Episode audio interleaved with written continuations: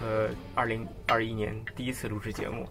呃，由于受到疫情的影响呢，我们二零二零年基本上在莫斯科没怎么录。呃，但是呢，随着有在莫斯科有抗体的华人越来越多，我跟胡总决定走出家门，呃，开始邀请有抗体的在莫斯科的朋友们录节目。那么第一期呢，就邀请到了二零二一年第一期的嘉宾呢，邀请了呃，就是我们应该叫胡校长。其实呢，我很早就想邀请副校长录节目，是因为我们我跟胡总还有川哥第二季录灰摩卡的时候。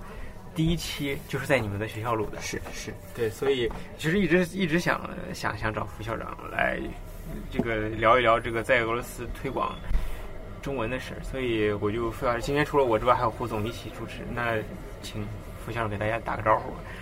大家好，呃，我们应该叫叫你副校长没问题吧？随便随便校都可以。郑校长啊，对。副校长，我都开始念错了，因为副校长是姓符号的那个符字，我一直以为是那个那个单立人跟一个寸的那个，因为我大部分对我我这个姓比较少，因为这个姓在海南是个大姓，对，但是在呃内地的话，嗯。哦，你不用见怪，我们说内地没有任何的歧视意识意思，我没有新疆人都讲内地的。不是，你还可以叫我们大陆的。我们也会说大陆人叫内地人，对，因为毕竟是岛民嘛，对，所以呃这个姓还是比较少见，大部分人看到我这个姓的时候也都会就直接念父，不，主要是主要是我们在 Facebook 上之也好怎样，都是因为我们看的都是拉丁字母的那个名字。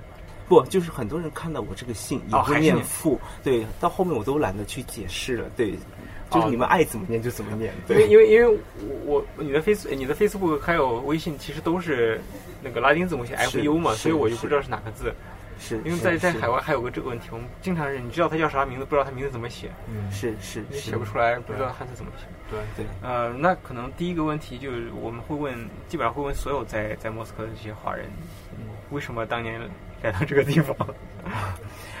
呃，这个问题吧，呃被，中介骗骗过来的 也是吧？是通过中介来的，怎么说呢？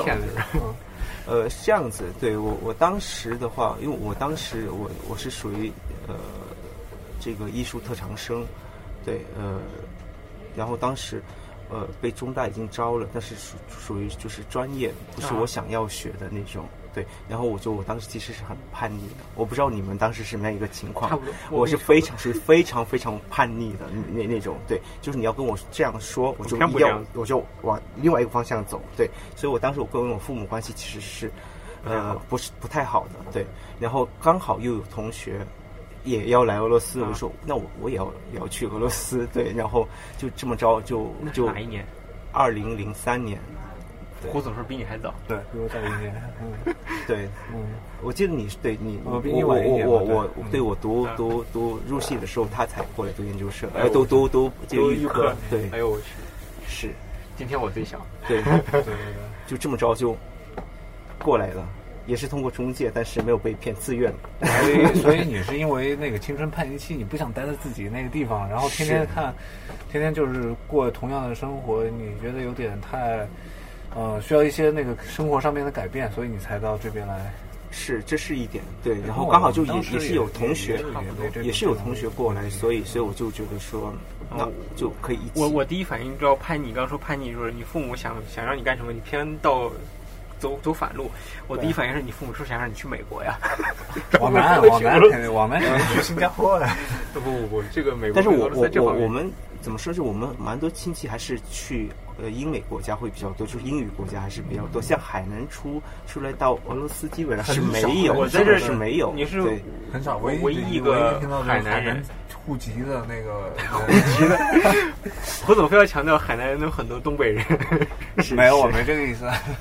不过现在海南怎么说，就是呃，到其他国家也是也是是蛮多，但是大部分还是会去就热是英语国家，英语国家或者是热带国家。对我很多的朋友，就是我的同学，很多的都是去这个澳洲啊，啊或者是新西兰这这啊这些地方。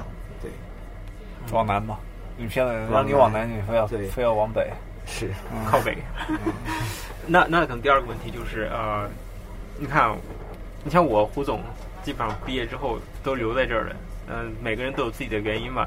那你为什么毕业之后？因为大部分，因为我们必须在在节目里强调一点儿，就是大部分，我觉得九十百分之九十以上在这边留学的中国人毕业之后都是回国的。是，是我相信胡总那一批大部分除了钱老师之外，对吧？留在这儿了、就没有了。除了婚姻问题之外留下是来的，像你们都是因为有家室，对，然后有因为家庭的原因，然后留下来。但我的怎么说呢？我呃，我我我先那个打个岔 啊，我觉得也不完全是家家庭因素吧，因为结婚是再到后来了，啊哈，就是当时决定留下来，不是因为已经成家了，嗯哼，就是我我是因为我觉得我要是回在回到户籍地的话。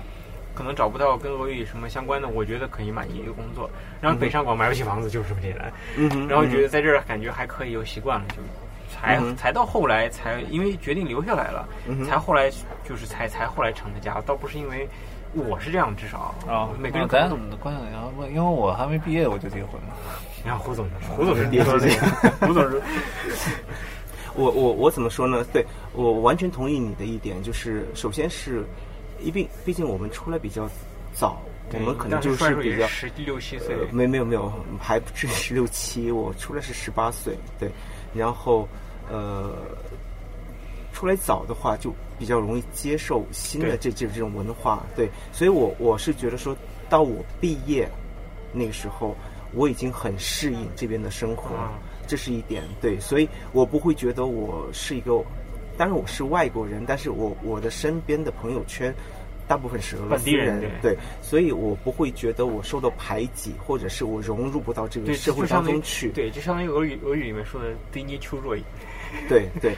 第二对对第二个原因是什么？是因为呃和你比较像，就是你还没有毕业就结婚，我是属于还没有毕业就已经开始创业了。嗯对我研究生的时候他不可能把这个就已经做起来的事情把它丢掉，你这样对做要就要做下去啊。是我我我研究生的时候，对就已经开始成立这个学校。嗯对，学校名字可以说出来，没问题。一会儿再说嘛，我可以，对对。然后，然后呃，等到我毕业之后，呃，已经有一个团队在这里了，你不可能就说你去抛弃就抛弃掉。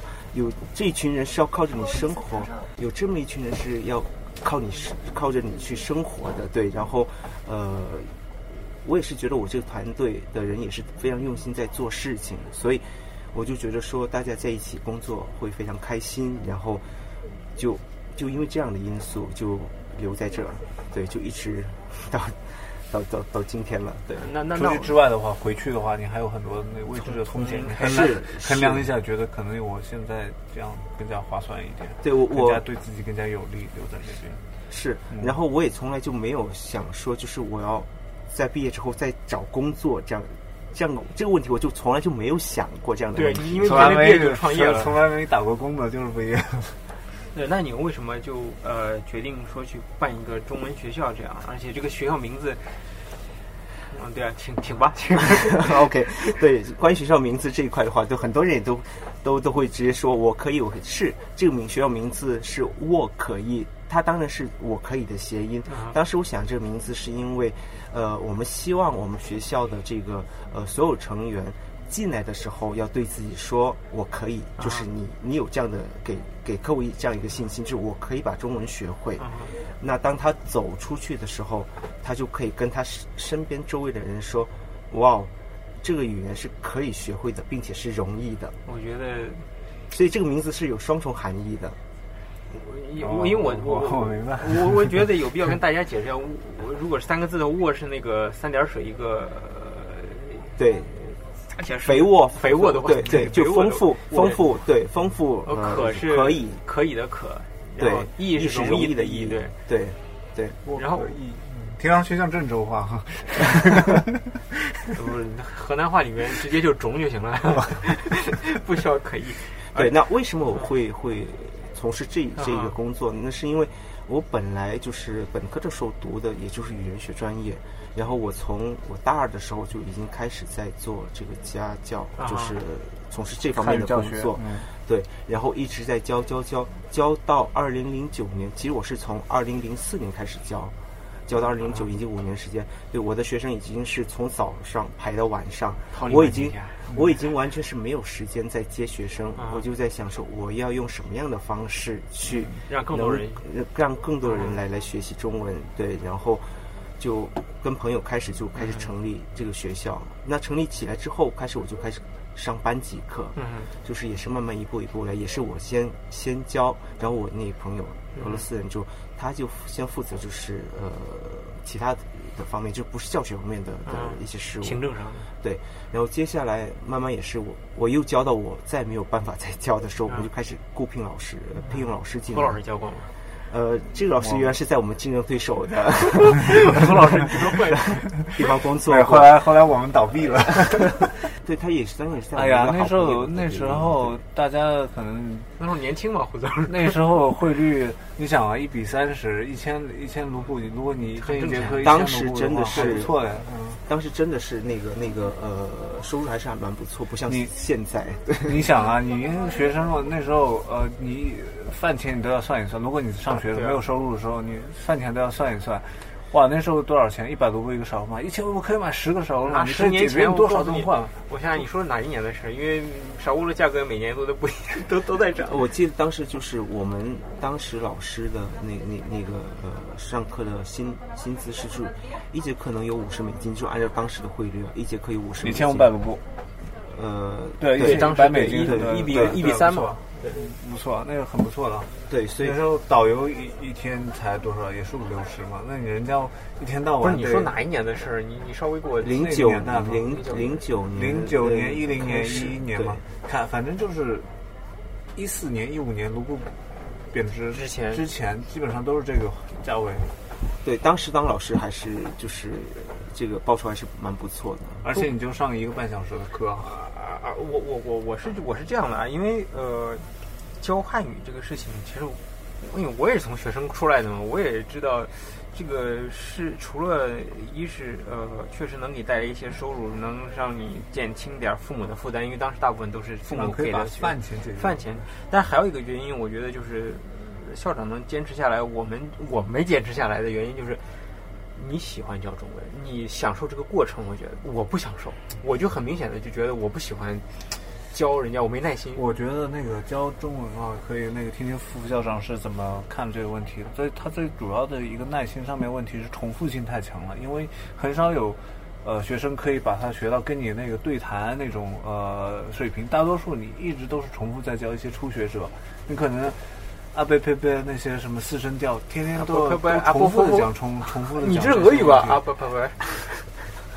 波茨德夫夫哥，对对，不是呃不是波普莫夫德特诺勒这些东西嘛，你就一经常学生大多数都是初学者，你一直要可能学一段时间就不学了，然后你新进来学生还是一些那个就初学者，一直重复的跟他们讲这些东西，呃，是不是有点太单调，重复性是我完全同意你们说的。像这个的话，呃，就是从我们学校开始到现在，对，呃，有其他老师也在我们这里工作，嗯进进出出，进进出出，我们都看到很多老师，很多老师离职也是因为这个原因，就是做一份工作，同样的一份工作扛，不住了。刚开始第一年，大家都会觉得呃很新鲜，很有热情。但是你在重复不断做这个事情的话，慢慢你这个新鲜感就失去了，就觉得说，其实你对已经开始厌倦。其实我们人都是一样，一样都是喜欢厌厌旧的这一一个一个群体。对，呃，但是我觉得我是一是我是蛮喜欢这个这个行业，就是这份工作。对，呃，我可以说就是在创业之后，接着几年。还不如我自己就是当私教的时候 赚的多。对啊，你要把钱分给别人呢。你对我有我也是因为还有风险，因为你在做学校的时候呢，你考虑就不不不只是就是你收这学费就是你的了，因为你还有就是你的其他同事、员房工、房租、广税啊告之类的税啊等等，就是对。对。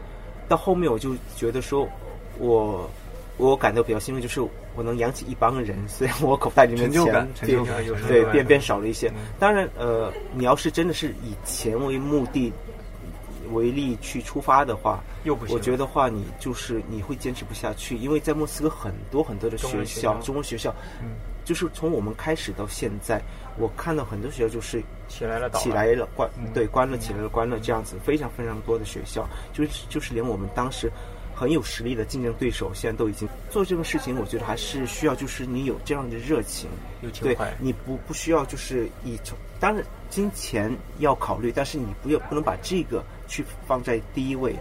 当你把事情做好之后，钱自然而然就会会来了。你你不觉得？你不就胡总？你不觉得校长其实，在某些程度上跟我们有点像，只是弄回摩卡养不起人。其实我觉得你也是很有情怀做这件事情啊，对。但但我不养人，胡总还得靠自己的饭，靠自己工作吃饭，养不起胡总。对，所以我我们的区别，我们当时也是亏的啊！我我说前前前段时间我们也是亏的啊，亏，我觉得肯定会亏。你刚起来的时候不不可能马上就能盈利，这个我我能猜测到。所以你能坚持到今天，其实让我也觉得很佩服一点，就是哇塞，我觉得，而且你还把学校开到彼得堡去了。呃，那也是我们一个尝试吧。嗯对，当时我们就在想说，对，呃，我们可以再尝试尝试一下，因为从莫斯科开到彼得堡会相对容易一些。对，如果如果如果你要是从彼得堡进军到莫斯科，你就会会非常非常难，因为彼得堡的物价是跟莫斯科是不是不是一个对等级。对，所以开到那边去的话，就等于说我们首先是我们的这个品牌已经在了。对啊，对我们出去的话，可能前期当然对都要经过一些核算的东西这样子，但是还是相对比较容易。就其实跟我们在莫斯科开的呃分校区啊。分校区其实呃差不多。嗯那呃，我还有一个问题，就是你看，你刚才也校长也说了，就是说这个老师员工他有来的也有走的，是那你会不会担心说，嗯，比如说你的核心东西被他们带走这样的呃情况？不会，刚开始的时候呃会有这样的想法，但是现在完全不会，因为我们无时刻不刻在变化自己，就是我们也要不一直在改进。嗯哼，对你拿到东西，永远都是我们被我们淘汰的东西。对，所以你你尽管拿，对，然后呃，当你在用心做这样的事情的话，对，因为你知道你要给学生最好的东西，要给最好的东西，就是要不断的去改进你你的东西，你才能给到呃这客户最好的东西嘛。所以，我们这点完全不担心。嗯，而且我们的教学这一块的话，我们完全是一个团队在做。就是我们，比如说我们的课堂，我们是有这个俄籍老师和母语者在配合的。对，比如说你一个呃老师，比如说你出去了，对你把学员带走，其实很很难带走，嗯很难带走。当然不是说没有，有，但是你会特别难带走，因为我们的模式就是俄籍老师负责的是这个语法类的，对对这这对词汇、汉字这这一块的东西，因为他们毕竟是俄罗斯人，他们解释他的的清楚解释的清楚，他们他们对他们知道俄罗斯人的思维是什么样的，他们可以很很快的带人走这条直线的这条道路。那中文对我们来说，我们是母语，很多时候很多母语老师很难去解释，对，但是不是所有老师不能解释，你要特别有经验也是可以，但是。呃，很多老师是很难去解释的。那我们母语老师在这里这块做的就是这个给学生实践他的听力、他的口语这一块。嗯，嗯嗯，对，就是要把大家的这个优点给发挥出来。他这个模式会比较那个，跟其他的学校可能不太一样。像学生学校就是一个老师带一群学生，一直对，然后这老师一走，学生就跟着老师走。对对对，语法之类的口语就全是全是你一个人教。就是这个这个我因为我我也有认识朋友之前开开中文学校的，也是就是说我就觉得不太好抓住学生，因为学生跟学生直接交流的不是学校，而是老师。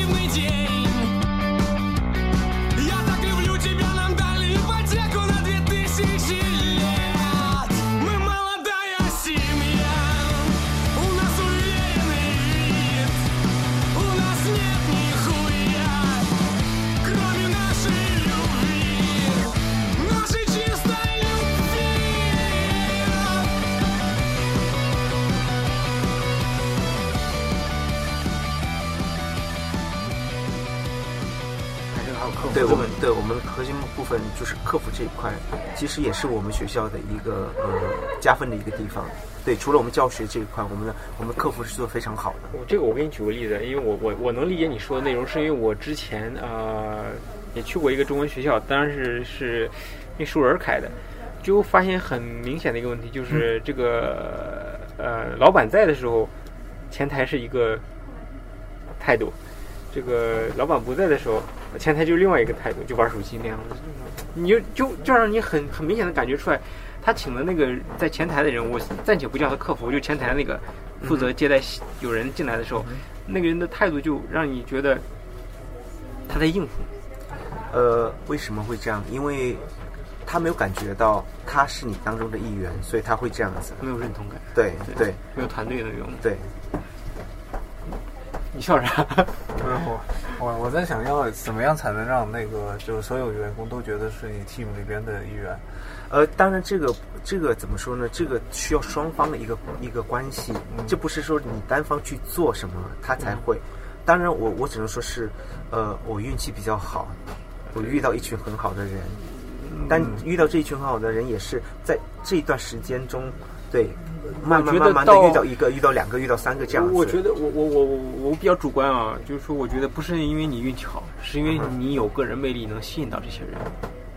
我我觉得关系是互相的，不对，没没有说就是，呃，当然你要是想别人为你做什么，你必须要首先付出。啊，对啊，你就把心给他，他就还对有还有还我觉得还有一点就是他要自己觉得你在这边工作很开心，这样的话积极性就会上上来了，是要要经常团建嘛。才能会比较开心。团建我们倒是没有，就是就是那种，其实我们就是，呃，也就是两两三个月会聚一起吃个饭啊，啊，这样那就不错了那还要怎样啊对，对，所以因为我们像我说我我们客服这一块的话，是我我们团队另外一个核心人物在负责。那那一块的话，他是属于呃非常非常就是有个人魅力，他是很能能让所有的这个同事都特别喜欢他的一个人。为为什么？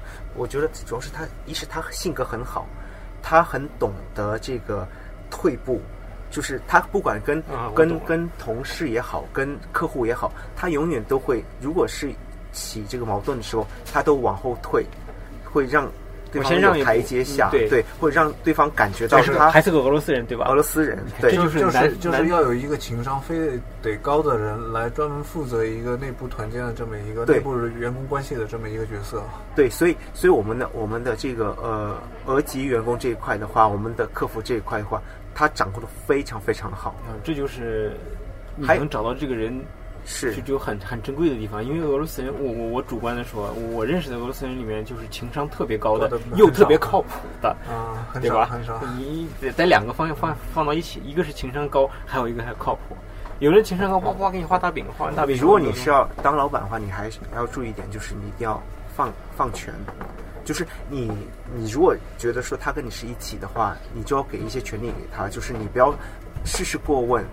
如果是太太多这样去问的话，我觉得他会有压力。对，所以我很多东西就是像我说，就行政这方面的很多东西，我就完全放权，就是你做我就放心就好。所以当我放权放手之后，他也会会更愿意去做。侯然后总侯总要记小本本上，回去上班的时候用是吧？你 你刚才他刚刚那个明明明脑子已经在别的地方，我都看出来了。没有没有没有，我我没什么权利。呃，对，然后呃，我当我其实还之前真准备了一些问题，就我给放哪儿去了？因为我觉得发给你吗？没没，我我有我有我刚刚打开了，只是也可以借鉴啊，可以可以有对这个是这种这种这然后都是经验之。然后我真的还有一个问题，可能就是啊，你觉得整体中文在俄罗斯推广的这个情况，就是如果不站在就是这个沃克意学校这个出发点，整体上，呃，我就是从这些年这些教学到，就是这些年，呃，从零九年学校成立到现在，我可以说一点，就是孩子这一块是越来越多。啊哈，呃，零九年刚开始的时候，其实我们刚开始的时候，我们针对的是成人，我们还没有任何的这种儿童班、啊这种小学组、呃青少年组 学龄前组没有，完全就没有，完全就是这个、嗯。呃成人组。嗯。对，到慢慢慢慢慢的最近几年，也我可以说是从二零一二年开始，啊对小朋友这一块，呃，慢慢慢慢加入特别多。到今天，我们学校的百分之八十啊，小朋友是对少年班、儿童班，就孩子。嗯我们孩子有分三组，一个是学龄前，一个是这个呃少年，一个是青少年。嗯，对，三个组别。那你觉得是小朋友他们的父母要求他去学的，还是小朋友自己想学？呃，有一部分是自己想学，呃，但是这这个比例不多。我觉得也是。对，大部分是孩子的家长希望他们来学这门语言。有前景嘛？别那别主要是要看多大年龄了。我估计像那个他说的青少年，他们可能会有自己有那个学汉语的一个自己的愿望。但如果是儿童，是学龄前，根本学龄前啊他没有不会意识到他要他呃要学什么呃，东西。少年组还也也有，也有一些对，像像我我们前两天就有一个孩子妈妈带过来，带孩子过来，然后妈妈就不我觉得这个妈妈我是特别欣赏的这个妈妈，妈妈跟我们说什么说，呃，完全是我们家孩子要想学汉语，我不想给孩子任何的压力，啊只要他开心就，他愿意去学，那我可以花这个钱，啊对，所以我希望老师，对，如果比如说孩子今天上课，他这个呃没有心情了，没关系，老师就跟他。呃，做一些相关的东西就好。我们聊聊天也行对嗯，我们不需要就是三个月要达到什么样一个程度，六个月要达到什么样一个程度，我们不需要。我我的目的就是只是希望我的孩子开心，对，当他开心的时候，他就能学好这样一个东西。没错，没错，很对啊。啊，那那可能我再问一个问题，就是说，你看小朋友，你看从二零一二年开始开始教小朋友，那些现在已经二零二一年了，那些小朋友后来他你有没有？就是我比较好奇，他们小朋友上上到中学或者大学，他们回去还还会去学中文吗？呃我们很多孩子在，其实，在我们这里学汉语的孩子，在我们这里学中文的孩子，大部分怎么说呢，都是起码都是五年以上。啊，对，像我们现在很多孩子已经呃从小学开始在我们这里学，现在都已经读到大学毕业的也有。对，我就说嘛，因为很多年了嘛。然后还有就是呃，在我们这里学完，然后到中国去读书的也都有。对，你还把你还举办过疫情之前还有去海南的这种呃语言营嘛，还叫什么夏令营？我们夏令营，对我们疫情之前，我们每年都有四次的这个夏令营到到中国去，就是有春令营、秋令营、冬令营、夏令营，对，就是知道夏令营这个字，春令营和秋令营。对，就是秋游吧，对，就是带他们去嗯感受一下中国的文化，看一下一些地方。嗯，我们我们夏令营一般是会带他们到北中方去吧不，带他们到中国的这个夏令营里面，和中国孩子到一起在一起。哦，那那当然，这这俄罗斯如果是家长希望孩子学中文，当然有这样的环境，是让自己小朋友丢到那个中国的小朋友的圈圈里。一般会有多长时间啊？夏令营一般是两周时间，两周时间其他年假了是吧？其他的话就是一周时间吧，一个星期。那爸爸妈妈不会陪过去，就小孩自己呃，不会不会，就是我们带队。啊，你们带带对就小孩但有有特有个别的家长也会去，但是基本上都是我呃孩子跟我们去。呃，那因为带小孩是一个很责任很大的那个事情，会不会有一些是法律上面的风险啊？这方面，如果小孩出了在那当然那出了问题受伤啊什么的，是不听话会很麻烦跑出去了，对是啊，所以所以就是呃每期都是我带啊，亲自带校长，就是我我自己带带带过去这样子，因为我是属于就是呃。就是那个孩孩子在海外的怎么说，就是那个监护人。啊，对啊啊，如果出现问题，就是就是对直接就是对，如果出现问题就是我的问题了。那一般一个营多少个小朋友？呃，从俄罗斯过去的，我们不不会很多，我们一般是这个呃五到十二个。对，我觉得也是。如果超过十五个了，就 hold 不住了那了。很难啊！人家小朋友不听话呀。我一个小孩，我都看着一一个不小心就那边在开始闯祸了。不，主要是到到中国之后，还有对方的这这个呃接待方，接待方在在配合帮，对我就等于说就只是在看着他们，对，其实上课是跟着上上课老师有有有上课老师的这样子。就相当于导游的那个全陪地陪的，呃，就是你是是那个就是那边出来领领队队，对对领队，然后还有个地陪是，嗯，嗯，主要的工作是地陪在做，然后领队可能就是安全啊、协调协调啊协调啊、秩序啊之类的事情。但是带孩子还是很紧张，肯定就二十四小时，你就是绷着弦儿是是，对，特别难，一个小一个不小心就干嘛去了？摔一跤啪，对，我们有一次就是一个呃有一个学生，我们在海边，然后当时那那个学生他的妈妈是在的，啊，然后他就自己走走走走去哪了，然后妈妈就一直找，都哭了，把我把我也吓一跳。当时那当然了对，然后我们就一一起去找，后来就一个中国人把把他还带过来了，对。这这这有一次能铭防不胜防铭记一辈子。对，我我在想说，如果这个孩子家长不在的话，我就完蛋了。那肯定啊，好在家长在，就他自己看都没看住你，你是是你能赖谁去？啊，我觉得这个这个太不容易，这个事情。呃，学校是差不，你有什么想说的关于学校或者整体中文的想补充的吗？嗯，没有。因为我想问你下一个问题就是，因为下一个问题就是你怎么感染新冠？因为我我现我你我还真的不知道我是怎么感染到新冠的，呃是新冠还是新冠？来，啊，是新冠还是新冠？新什么意思？不是发音不一样的，有人叫新冠，有人叫新冠，你知道吗？我叫新冠，但是有人说我不第对，四声呢？我也叫新冠，有人说要念新冠病毒。冠啊，冠是指呃，好像那个皇冠，对对对对对啊对对啊对啊！就有人跟我说要念新冠，我就我一直念新冠，我觉得，嗯，那好吧，就有道理就我们都念新冠吧。OK，有道理，有道理，没注意这个问题。我我被念过，我被说过。